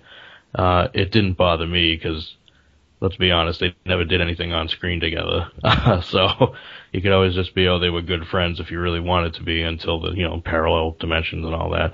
But uh, I, it didn't bother me. I I, I kind of liked it um, as my first real exposure to Who. I, I I don't have the, the prejudices and the in the bias of the older series to to look back on, um, but I could see how it might rub a lot of people the wrong way. Um, Yeah, like, what, just do, what do you old Whovians think about that? I was going to ask that. In my day, the doctor was celibate. Obviously, old. Obviously not because the first Doctor actually had a granddaughter, so obviously he he Shut hit up. it pretty much. Shut up. Be quiet, Engel. And Peter David was shacked up with Nyssa and Tegan, so. Uh, Hmm. uh, They were shacked up with each other. It was Yeah, just Oh, even better. yeah, I think I think Thomas mentioned last episode that uh, even though uh, Tegan and Sara, or not Tegan and Sara, that's Tegan and Nyssa. Well, Tegan and Sara would share the same bed. Yeah, Tegan and Nyssa s- share the same room, but they only had one bed in there. So I guess they were like Tegan and Sara. So well, there you go. know those you know those round panels. They probably pop out, and he put on his gold lame outfit like the Watcher. I like to watch. Uh, okay, this is degenerating. Do we have do we have any final any final thoughts about the? Yeah, are we, are we going to talk about Eccleston leaving? Yeah, sure. Because uh, I can't imagine we'll be doing another Christopher Eccleston episode anytime soon. Well, yeah, we'll eventually get around to him again. But yeah, go ahead and hit that. Um, uh, the first thing that I said to my wife when it was announced Eccleston was cast was, "What an excellent choice!" I swear to you, the second thing I said to her was, "He won't stay for long." Because he does have and had at that time a reputation of being one of those actors who didn't stick around. I think he'd done, was it one series of Our Friends in the North before he buggered off? He did one series of Cracker and he only came back for the second series of that because they promised him a good death scene. So he was always an actor that if he did television, he didn't stick around for very long. So it wasn't a surprise that he only stuck for 13 episodes. His regeneration would have been wonderful if the BBC could have kept their mouth shut. I think it was just, it was either his first or second episode they announced that he was leaving. If they'd have kept their mouth shut about that, you would have had a wonderful regeneration sequence that people would have known nothing about because it didn't have the whole furore around it when an actor leaves the role that it has now because it had only just come back. So I think they really could have kept that secret if they tried to. Well, it was it was their colossal fuck up. Yes, um, it, was. it was entirely the BBC screwing it up, um, and that probably more than anything has caused the the bad blood between Christopher Eccleston and the BBC, which is why he's never really come back and done anything regarding Doctor Who. Hmm. At which all. is a shame because he, he did actually go on talk shows to promote it, which he's never done for anything else. Oh, well, yes, he, I, I would imagine that was probably contractual above all else. And if it wasn't, then Russell T Davies would have talked him into it. He only, he really only took the job because it was Russell T Davies. And he was very open about that. If it been someone else doing this show, he wouldn't have taken, he wouldn't have been interested in the job. Um, but yeah, it, it was just a colossal fuck up. So we've had an episode out, and then the Doctor's leaving before we've barely got to know him. All I can hear is people Yeah, typing. typing. I'm sorry, guys. Sounds like mice running across. Well, uh, I think we're kind of winding down. Is there anything that we'd like uh, everyone's thoughts about uh, Eccleston and the sort of pantheon of Doctor Who and how he sits with uh, everyone? The sonic screwdriver is still a crutch. Eh, It's a yeah. I'll I like give the you that. interplay with the Sonic Disruptor, though. That's one of my favorite bits.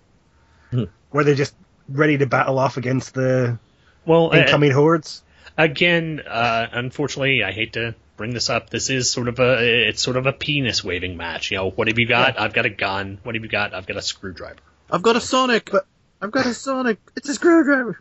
thing is, like, he doesn't actually use it. I don't think in this episode he gives it the um, Rose. Darkwire come back. Yeah, but that's it. He doesn't use it. He uses Yeah, his hands to zap everything. Like, like it, it just seems like the sonic screwdriver becomes useful when they need to. Now, granted, I like this talk that Nancy and Rose are having during that scene. I, I think that's the more important side of it because something that's Hmm. really good about this episode is a lot of the really human moments that happen. It's because it's in the middle of World War II. I mean, this is like the one of the darkest times in human history, balanced with this is like one of the darkest times of England, and it really does seem ab- absolutely hopeless for, for especially for someone so young like Nancy. You know, she just lost her child. She has all these mouths to feed. She has this ragtag team of people who are relying on her, and she could die any minute. You know. And how hopeless does that seem? And here's Rose, who's from the future, going, "You make it. You're gonna make it." I mean, that's such just such a great thing. For me, this episode stands at the end of the. I, I like to break the Eccleston season into three parts, and uh, it took me a while to sort of um, get used to this because I really, as a whole, for a long time, didn't like the Eccleston run. I, I felt it was the show was too busy trying to find its feet, and it never really did enough with the Doctor. And Rose seemed to do everything, and the Doctor just stood there. And then I, I've, I've, I've sort of thought it a lot more. So for me, the first part is the first five episodes. The Doctor, battle damaged, straight from the Time War, straight from his regeneration, meets someone, tries not to get involved, but lets someone in, and things seem to start going well. Future, past, defeat an alien invasion in London, things seem to be going well. Then the shit starts hitting the fan. The Daleks are back. He thought they were all gone. Um, he takes another human in, turns out that he's a bit crap. And so he gets rid of him. It's like, oh, not all humanity is great. Then Rose fucks up in Father's Day, which makes it even worse. And just when everything seems to be going bad, this episode comes along and he wins. Everybody lives. People don't have to die around him. And people argue about, oh, well, he didn't save everyone who died in the Blitz. That's not what the story's about. He's there undoing the damage that Jack caused. The, the Blitz, if you like, it's a fixed point in time. He can't save those people because they died as part of history. And then it all starts going to shit again. Bad Wolf rears its head in the next episode. Then the Daleks are back once more. And the reason why he regenerates is because he realizes he's locked into this cycle and the way out is to regenerate, to leave his damaged self behind and give us a big smiley teethy Tennant. but th- th- this is the one absolute victory in the series that's not tainted by anything. Yeah. And and the woman's leg grows back. It's, what's possible to miscount? Is it possible you miscounted? There is a war on. Great line. I, don't know, I, I could honestly talk a long time about this episode. I mean, we don't have the time, but I would I would love to talk about the historical parts of this episode, what it means, like in the context of history, break down each character, break down. I mean, like there's a lot in this episode that we just don't have time to talk about. Yeah. No, but, uh, personally, for me though, I love breaking down characters and how it sets in history with Doctor Who, because I mean, but that's just me, and we never have time to do that. Well, unfortunately, you know, even though we've got extended, we can do extended podcast. We got to kind of keep this short because we're all we all have sadly other things to do. But uh, anyone else want to have any final comments or final notes? I wish this was Fantastic. Thanks, Bill. Yeah. Go fuck yourself. Fantastic. There we go. Excellent. Oh crap, wrong episode. Well, yeah, that's the wrong one. All right, well, I guess that's it. Uh, thanks everyone for listening, and we'll be back uh, hopefully next month with uh, another episode of Who True Freaks. We'll talk to you guys later. Bye, you guys. Bye. Okay.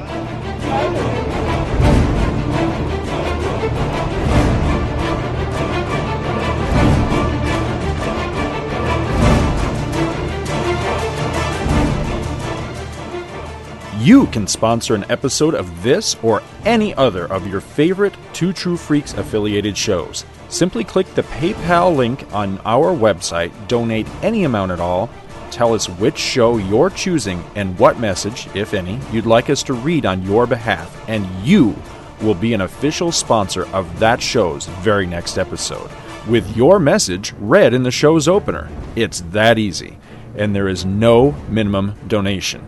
Be a show sponsor today. If you shop at Amazon.com, please consider using the link at twotruefreaks.com to shop there.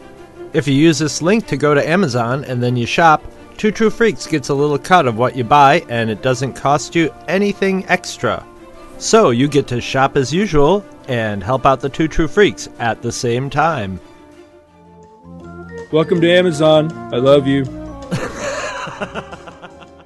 Visit our brand new website at twotruefreaks.com. Two True Freaks is always spelled T W O T R U E F R E A K S.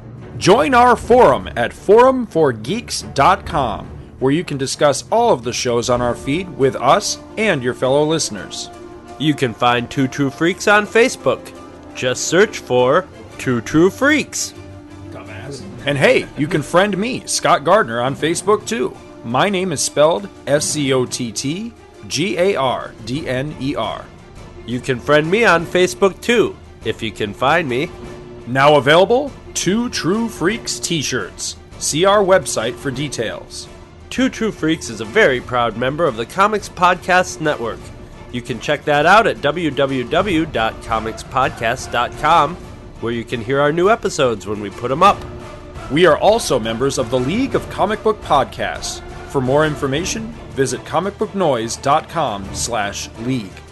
If you ever leave your house and you actually have friends, why don't you tell them about Two True Freaks?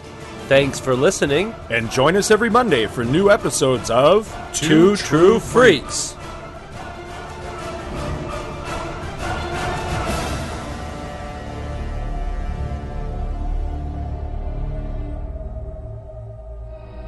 We were finally invited aboard one of these spacecraft. which landed near Ann Arbor, Michigan on October the 24th of 1954. This is a drawing of the craft. As I was leaving the craft, the commander, Soltec, said, Soon others of your people will be able to have an experience similar to this.